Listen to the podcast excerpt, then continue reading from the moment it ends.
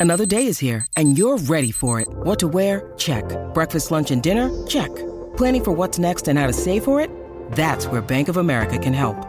For your financial to-dos, Bank of America has experts ready to help get you closer to your goals. Get started at one of our local financial centers or 24-7 in our mobile banking app. Find a location near you at bankofamerica.com slash talk to us. What would you like the power to do?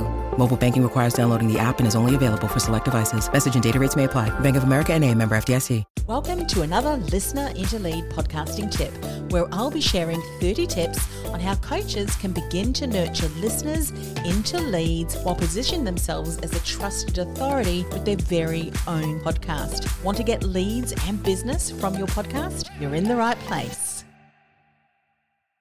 Hi, this is Anne Marie, and welcome to another Listener into Lead podcast tip for coaches and consultants who want to launch a podcast to nurture listeners into leads, get clients, and build their business with their podcast.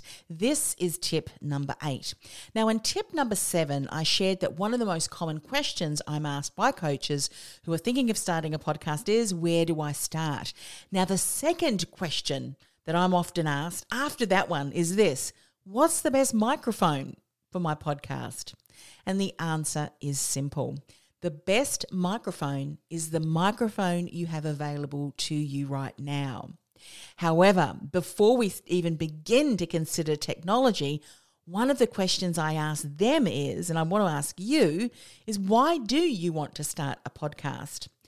And if their answer is this, because I'm just not generating the clients that I want, and I feel like the world's best kept secret, and I've heard a podcast will help me get my message out to more people, well, if that's how they respond, that response is a red flag. Why?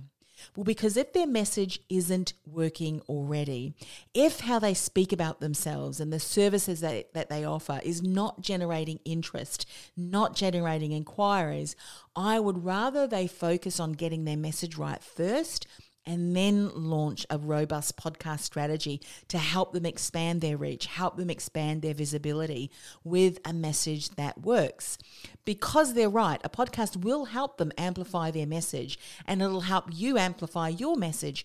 But if your message isn't working, your podcast is only going to amplify your message, which is not working, to more people. So you could end up possibly confusing even more people. So rather than focusing on the make and model of microphone, focus first on your message.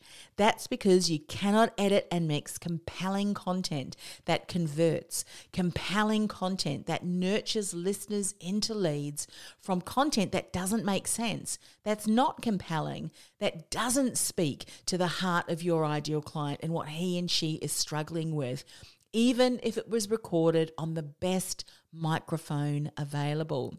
So, worrying about what microphone to get if your message isn't already working is the wrong thing to focus on. However, if your message is working already and you're successfully generating leads, inquiries, and clients from your message, then you're ready to launch a podcast. And if that's the case, the best microphone for you is going to depend on a number of things. As I said previously, the best microphone is the microphone that you have available to you right now.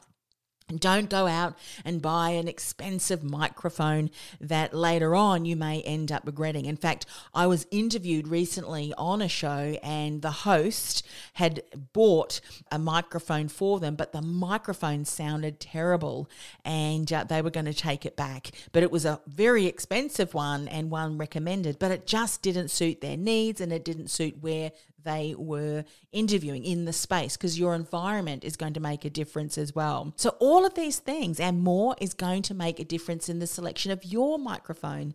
Know that the microphone that you get may also um, sound different depending on where you're located because, as I said, the environment is going to impact the quality of sound.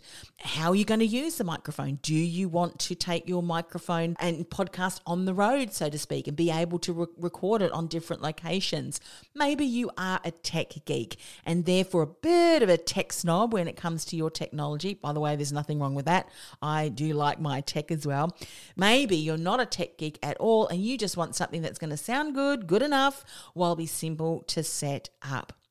So, The best microphone for you is going to depend on a number of factors. So keep that in mind as you continue your research.